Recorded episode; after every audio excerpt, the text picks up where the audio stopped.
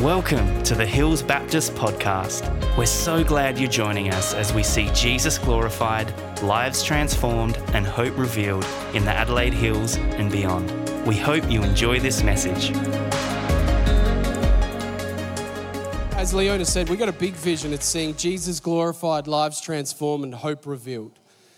It's a big, big vision. And so every year, what we like to do is to just try and frame that up into something a little bit more, uh, you know, attainable. we like to bring it down into a, into a single step. What is it that we should focus on? What should we fix our focus on this year? And we pray into that. And this year, as we prayed into that, we felt like the Lord was saying that for 2024, it's about equipping everyone to lead someone to Jesus.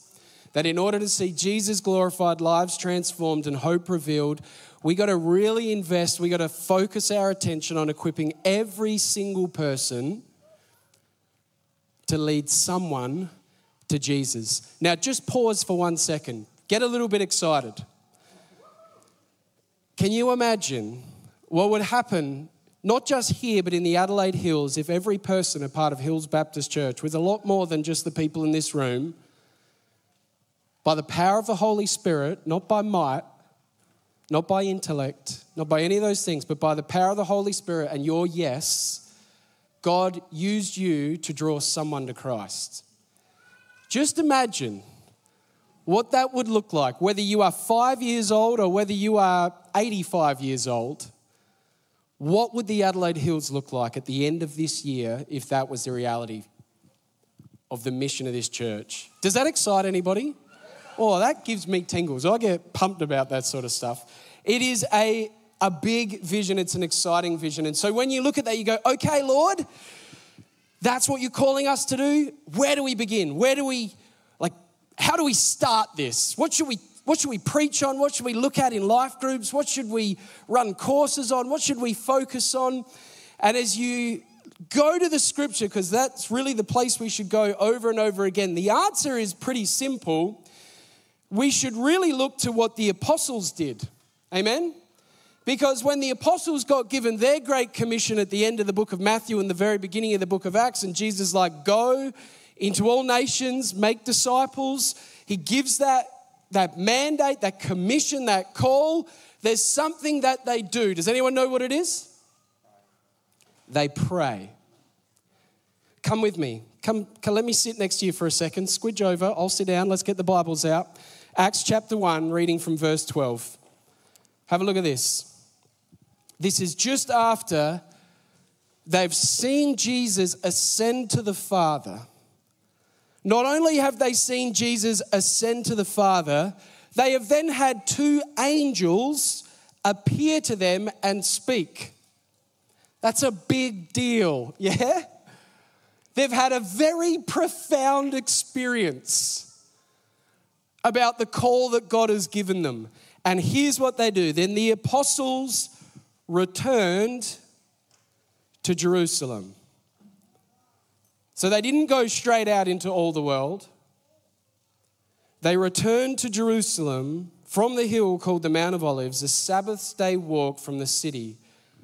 When they arrived, they went upstairs to the room where they were staying. Those present were Peter, John, James, and Andrew, Philip and Thomas, Bartholomew and Matthew, James, son of Alphaeus, and Simon the Zealot, and Judas, son of James. They all joined together constantly in what? Pardon? We're going to have to do better than that, Hills Baptist Church. What did they join together in? Prayer. Prayer. They all joined together constantly in prayer. And it wasn't just the fellas, along with the women and Mary, the mother of Jesus, and with his brothers. In getting the Great Commission, the very first thing the apostles do, the very first thing the followers of Jesus do, is they devote themselves to prayer. And so that is what we are going to do. Throughout January, we're going to be preaching into prayer. We're going to have a look at uh, what the Bible talks and teaches us about prayer. We're going to call each and every one of us to prayer. And starting January 28, we're going to have a week of prayer and fasting. So, this is sort of a habit that we have at Hills that every January, February, we like to start our year in some sort of prayer and fasting. So, this year, from the 28th through to the whatever that is, I think it's the 4th ish of February, we will be having a week of prayer and fasting. Now, we'll bring more information about that later. Some of you are already looking at me freaking out like, seven days of no food, David, what? It doesn't necessarily have to be that, but as a church, we're going to dive into prayer, humble ourselves and pray, and spend some time in prayer and fasting. Why? Not only because that's what the Bible tells us to do, not only because that's what the apostles did, but it's because this is what Jesus did. Look at Mark chapter 1 verse 35. What is the example that he set? Mark 1:35. Very early in the morning, while it was still dark, Jesus got up, left the house, and went off to a solitary place where he what? Where he prayed. Why did the apostles in seeing Jesus ascend, go straight back to Jerusalem to pray. It's not because the Holy Spirit came and gave them five steps to spiritual breakthrough or five steps to transforming the world, and step one started with prayer. It's not because when the angels came, the angels said, Now you need to devote 40 days to prayer and fasting before you go out. No, no, no, no. The reason they went to Jerusalem to pray was because that is what Jesus had modeled to them. Yeah? That's what they'd learned. That's what they'd seen. That's what they knew. They didn't know, he said, wait. They didn't know how long they had to wait. They didn't know how the world was going to change. They didn't know what they were going to do. But the one thing they did know is how to pray. Because Jesus had taught them how to pray, He'd modeled to them how to pray. And so, as a church, we're going to get on our knees and we're going to follow that example. We are going to be a people of prayer. The disciples weren't left scratching their heads, they knew exactly what to do. And here's the cool thing a couple of quick things that stand out to me. Some questions that ask why did Jesus pray? Because this will frame up our whole understanding of prayer and, and lead us into this place. Have you ever wondered why, why did Jesus pray? If Jesus is fully man and fully God, if he is one with the Father, if before Abraham was I am, which is what Jesus said, if he's God, why pray? Have you ever wondered that? It's, it's easy for us to sit there and just be like, what's he doing that? And it reveals something incredible about what prayer actually is. Because while Jesus is fully God, while he is one with the Father, it shows he hasn't gone to God because he needs necessarily something from the Father. It's because he loves intimacy with the Father. Because God is triune, the Father, Son, Spirit, they are three, but they are one. And there is an intimacy, there is, there is a deep love that exists between the Father, Son, and Spirit. And so Jesus just prefers the presence of the Father. He prefers the presence of the Spirit. For him, getting up early to pray was his very lifeblood. He wanted to be with the Father, with the Spirit. He wanted to be in the presence. So he gets up early and he prays. And friends, this is something so profound. Tyler Staton, who wrote a great book called Praying Like Monks, Living Like Fools, says this Prayer is about presence before it is about anything else. Prayer doesn't begin with outcomes, prayer is the free choice to be with the Father, to prefer His company. Friends, this is something we're going to catch this year at its core, at the very foundation of what prayer is, it is not about our wants and our needs. It is not about us trying to convince God to pay attention to our predicament. It is not about us trying to bend God's will to our own. It is not fundamentally even about loosing the chains in the heavenlies and casting out, you know, Prayer, fundamentally, at its very, very core, is simply about intimacy.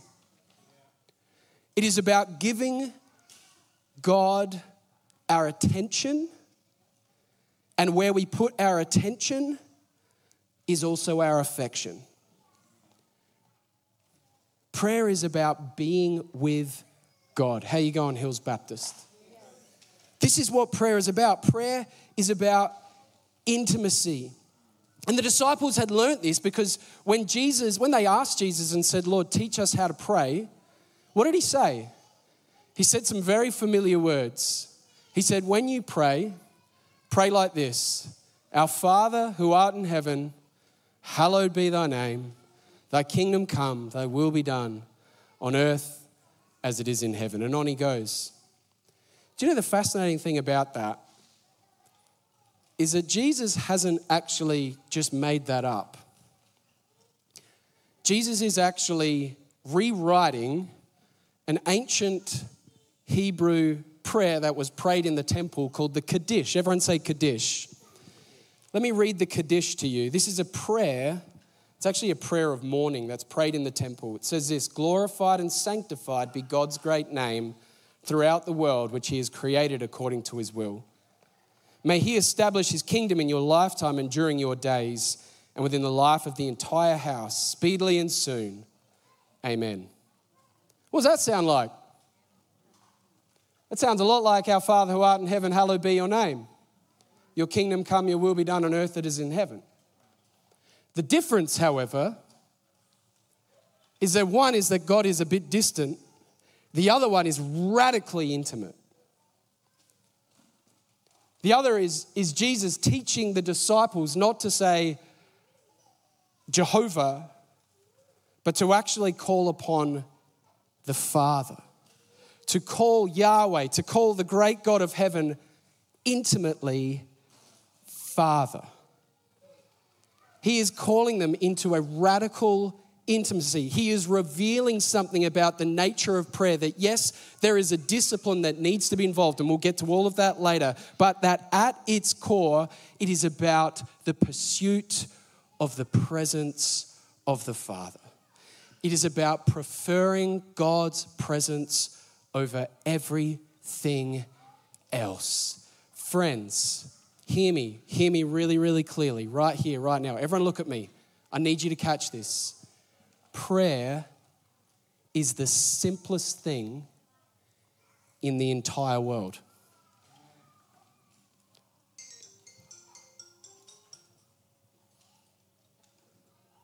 Hello?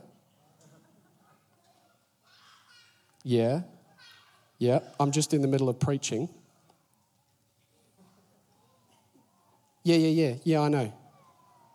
That's good. Okay, yep, all right, bye. Sorry, that was Anthony Riemann, our church treasurer, just letting me know that he sent me an important email.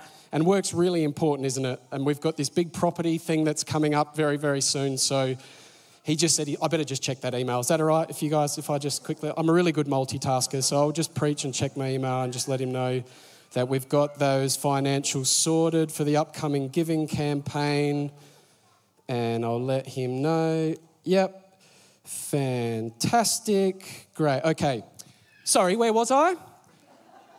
Oh, prayer is the simplest thing in the whole world. Sorry, that's just my alarm letting me know that I need to get my protein intake for the day because I've got this new, you know, this new plan, 160 grams of protein a week, uh, a day, because health is really important. And luckily, I'm a really good multitasker, so I've actually come prepared. Give me one second.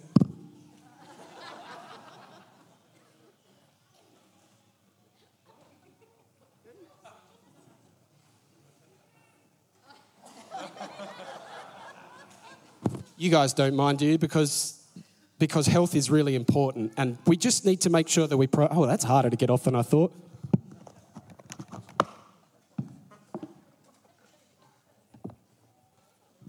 For those looking, you know, 160 grams of protein a day, it's really important. We'll just get a banana in there so it tastes a bit better. Isn't that right, Elisha?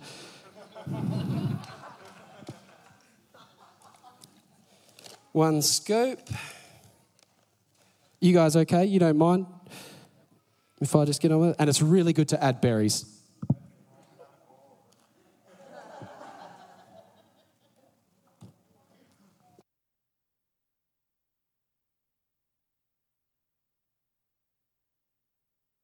So we'll just whiz that up. Because health's important and we've got to get, you know, we've got to get first things right, Saul, don't we? Need 160 grams. Great, got that done. Better get that in the hatch.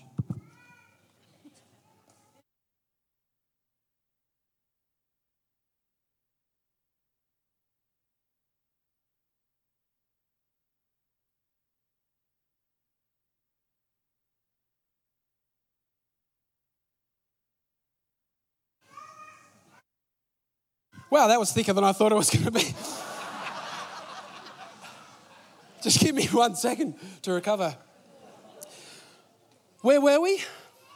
Oh, that's right. Prayer is the simplest thing in the whole world. Hang on, I better get that. That's my mum. You always answer your mum because family's important. Hi, mum. Yeah, yeah, yeah, yeah, I know. Yep, we'll get on to that. All right. Okay. All right, bye. I love you. Bye. Sorry, it's uh, just my mum letting me know there's a family dinner coming up and we're on dessert, so I better get on to making the cake and uh, making sure everything is all right. Oh, look, someone just sent me a funny video of a cat. oh, that's hilarious. Oh, that's great. Oh, sorry. Where, hang on, where was I? Oh, that's right. Prayer's the simplest thing in the whole world except for the fact that it isn't. Does this sound familiar to anybody? Or is it just me?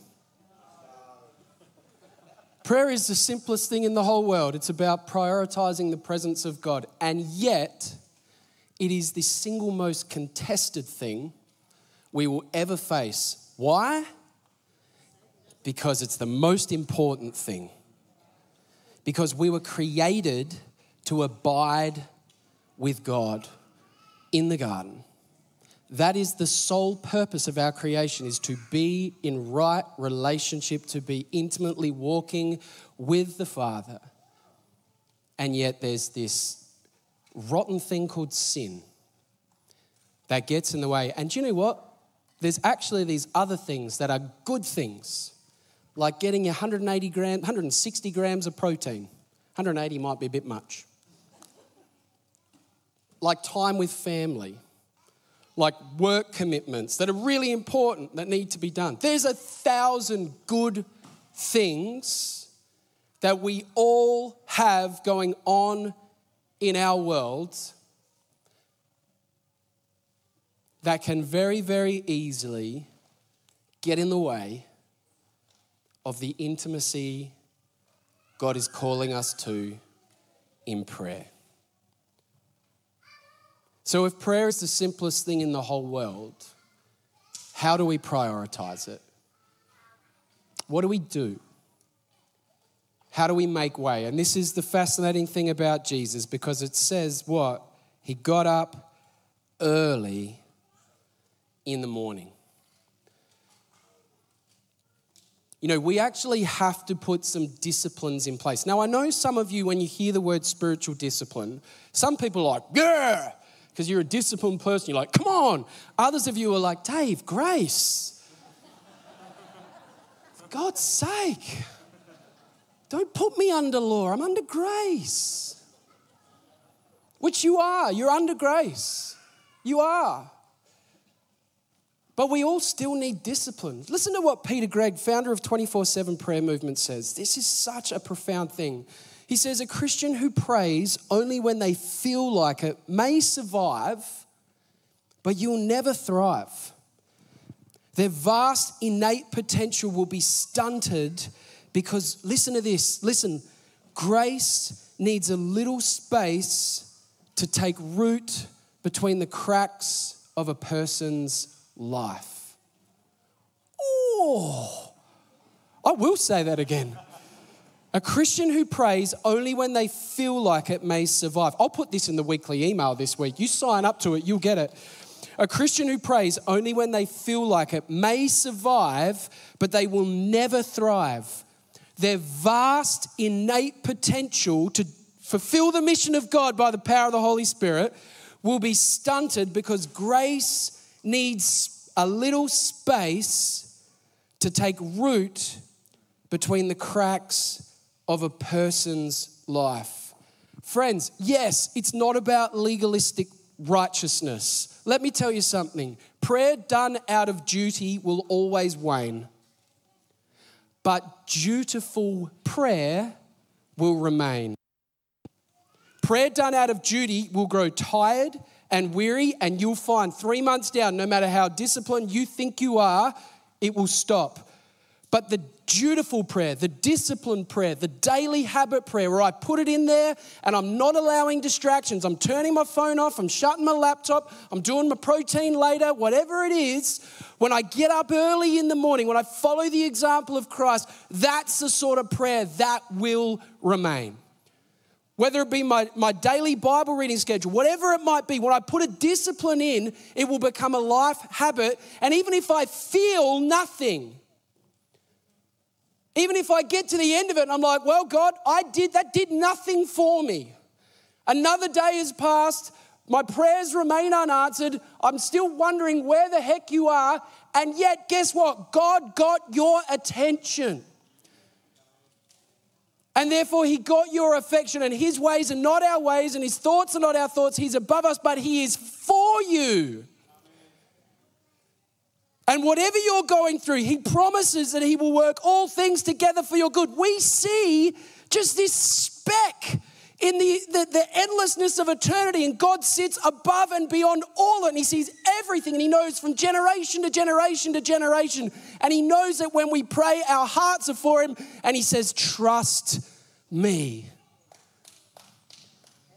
We sung it all my life you have been faithful. All my life you have been good. For some of you, that is a hard song to sing because you're saying, Is it? And the purpose of prayer is to come back to the cross and to say, Even if I can't see it, even if I can't sing it, for the events that are happening in my life right now, when I go to the cross, I can boldly declare, You are good and you are faithful, and therefore I will give you my attention and my affection.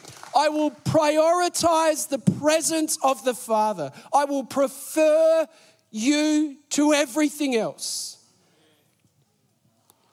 We need the disciplines. It's why the Jews have their morning, midday, and their evening prayer. It's why the, the Muslims have their five prayers a day. We need the disciplines. Yes, we're under grace, but don't forsake don't, don't mistake grace for just licentiousness and ignorance. Even in a marriage, you're under grace, but you still have to make time. I don't say, well, I'm married, therefore I'll do whatever the heck I want to do and she'll love me. Yeah, she's going to love me. But if I want that intimacy to grow, we've got to prioritize one another. Are you with me? The same's true for our relationship with Jesus. So, in the time we have left, I'm going to close shortly, but I want to just take us to one of Jesus' prayers. Next week and the weeks to come, we'll look more deeply at the Lord's Prayer. But for now, I want to take you to the Garden of Gethsemane. Come with me to, to Matthew 26. I've still got that protein shake sitting there. Come with me to Matthew 26, and I want you to see a pattern.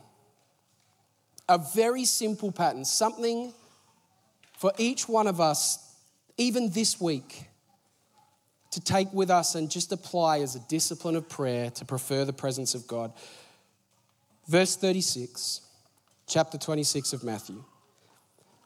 Then Jesus went with his disciples to a place called Gethsemane, and he said to them, Sit here while I go over there and pray. He took Peter and the two sons of Zebedee along with him, and he began to be sorrowful and troubled. Then he said to them, My soul is overwhelmed with sorrow to the point of death. Stay here and keep watch with me. He then went a little farther. He fell on his face to the ground and he prayed, My Father, if it is possible, May this cup be taken from me, yet not as I will, but as you will. Quick pattern to take with us. Little acronym pray. P, learn to pause. Jesus got up early in the morning. Why? Because his life was busy and he wanted to pray. You know, every, like we think we're busy. Jesus' cousin died, John the Baptist, and he was up on a mountain. He came down. The first thing that happens is 5,000 people crowd around him wanting something from him. He was a busy dude. But he prioritized the presence and he understood that in his life he needed to create space to pause. In the garden, in his time of deep, deep sadness and struggle and wrestling, he had some people with him, but he went a little farther. He got by himself. He paused that he could set himself to prayer. Here's the question for each one of us Where is there pause in our lives? And you're like, Dave, I got a three month old child. I don't have any pause in my life. Yes, you do. Every single person on this planet has 24 hours. Did you know that? No one has any more time than anyone else. One of my favorite memories of church was uh, a number of years ago when we were at Littlehampton. We had one family who had five children under the age of eight, I think. And we had another family who had one child, and that person came to church maybe once every four or five weeks. They came along and they were saying, Oh man, it's just so hard. Anyone who comes to church with, with a child should have a medal. And this person with five children who was there every single week was like, Yeah, it is really difficult. It really is. But it's just about priorities. And I remember just at that moment, just like backing out, like, I'll let you guys talk. But he had this conversation and they went into it. At the end of the day, we all have 24 hours and we choose. Now, that doesn't mean that sometimes the kid's not going to scream. It doesn't mean you're not going to get an email. It doesn't mean how do we create pause? Even if it's two minutes of pause, guess what? God's got your attention for those two minutes. It's not about how many hours, it's not about any of that. It's just about choosing to prefer his presence, if only for a moment. Jesus creates pause. Number two, watch this. He prays, My Father. Ah, rejoice, reflect. You see it in the Lord's Prayer Our Father who art in heaven, hallowed be your name. That's what he's doing here. My Father. He's just declaring who God is. He's declaring intimacy. He's declaring his own relationship. He's declaring something of who God is and saying, I'm going to set my gaze upon that no matter what's going on around me. As the weight of the world literally is about to descend upon his shoulders, he takes a moment to say, Father. To actually acknowledge the God of love the God of intimacy. Father. It's what he taught his apostles, our Father. And when they hear that, it's, it, it delineates, it goes on to the Kaddish, who art in heaven, hallowed be your name. Learn to rejoice, learn to reflect, learn to praise even when it's painful, and learn to praise when it's profitable. So many times when things are going really, really well, that's when we forget to actually give God glory. Did you know that? Is that true in anyone else's life? That's what, hap- that's what Moses says is going to happen in the book of Deuteronomy to the Israelites. He's like, you know, you're going to be blessed, you're going to prosper, and then you're going to say, look what my hands did. We got to be a people who remember what, regardless of our circumstance, to rejoice in who God is and to reflect on his goodness, reflect on the Father heart of God, reflect on the cross, reflect on all that he has done. Just take a moment to say, Hallowed be your name. Number three, ask. A, P R A, ask. What does he say? If it's possible, may this cup be taken from me. Guess what? God's not afraid of our requests. I said prayer isn't about getting what we want, but it is about posturing ourselves before God, knowing that He'll give us what we need. And sometimes, as we ask and we pour out our heart, He'll start to just align our motives with His for us. There's nothing wrong with crying out to God, saying, Lord, where are you? Like, ask, Jesus, take this from me. The one thing He came to do. If it's possible, I don't want to do this. I don't want to go to the cross. I don't want to suffer like this. I don't want this. Please, if it's possible, take it from me. But then look what he does. Band, you can come up. We're going to close. Ask God, come before him with your request, but then he yields. Everyone say, yield. Yet not as I will, but as you will. Come to God Hold him to his word. I love in the Psalms, you said, like, hold God to his promises. We're supposed to do that. We're supposed to, Moses did it, Abraham did it. Come to God, ask him, and then yield. Get on our knees and say, Lord, there it is. That's my heart laid bare before you. And maybe that's an 10 minutes of rejoicing and just celebrating. Maybe that's an hour of crying. Whatever it is, but learn to yield. Why? Because God is good. Do you know that? Do you know that, church? God is good. The evidence is across. God is good. And all the time, God is good. He is good. He is trustworthy. He is faithful. He is worthy. And when we understand who He is and what He's done, and we spend that time ref- like reflecting on His hallowed nature, it becomes easier to yield. It's like the beautiful old song, Amazing. Was it Amazing Grace, where it's the things of earth grow strangely dim? Turn your eyes. The things of earth do grow strangely dim as we look full in the glories and wonders of His grace. May we be a church that pauses, rejoices, and reflects, asks boldly, entering the throne room of heaven to ask, because we're his kids, yeah? Children ask stuff. My kids, even after having an iced chocolate in the afternoon, will ask for dessert. It's insane. It's bold. Why do they ask? Because they know I love them. I've still said no. Sometimes fathers will say no, and that's okay because I know what's best for them and He knows what's best for us. It doesn't stop us from asking. Ask, be bold, but then yield. Yield to the good God of heaven. Not my will, but yours be done. Make me more like you. Align my heart with yours. And so, friends, here's what we're going to do. I want to encourage you this week to take a moment to pause, to rejoice and reflect, to ask and to yield, and to put that into practice. But as a church right now, we're going to put that into practice by taking communion.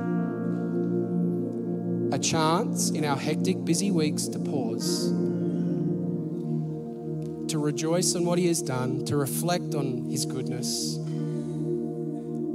to ask for whatever it is. And maybe if you're here as a family, you can get together and pray as a family and bring your request to God. Maybe if you're an individual here, just sit quietly and pray or gather a friend and pray. Whatever that is, invite someone into that. And then together we'll yield. So I'm going to invite you to take the bread and the cup or the wafer and the tiny little cup and I want you to bring it back to your seat. And then I'm going to read a poem by a guy called Ted Loder, which is an amazing poem. And then we'll drink and we'll eat together as a celebration of God's goodness. Thanks for listening to the Hills Baptist podcast.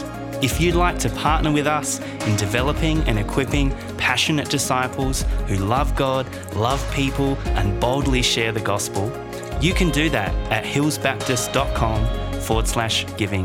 We pray this message has empowered you to live and love more like Jesus. Have an amazing day.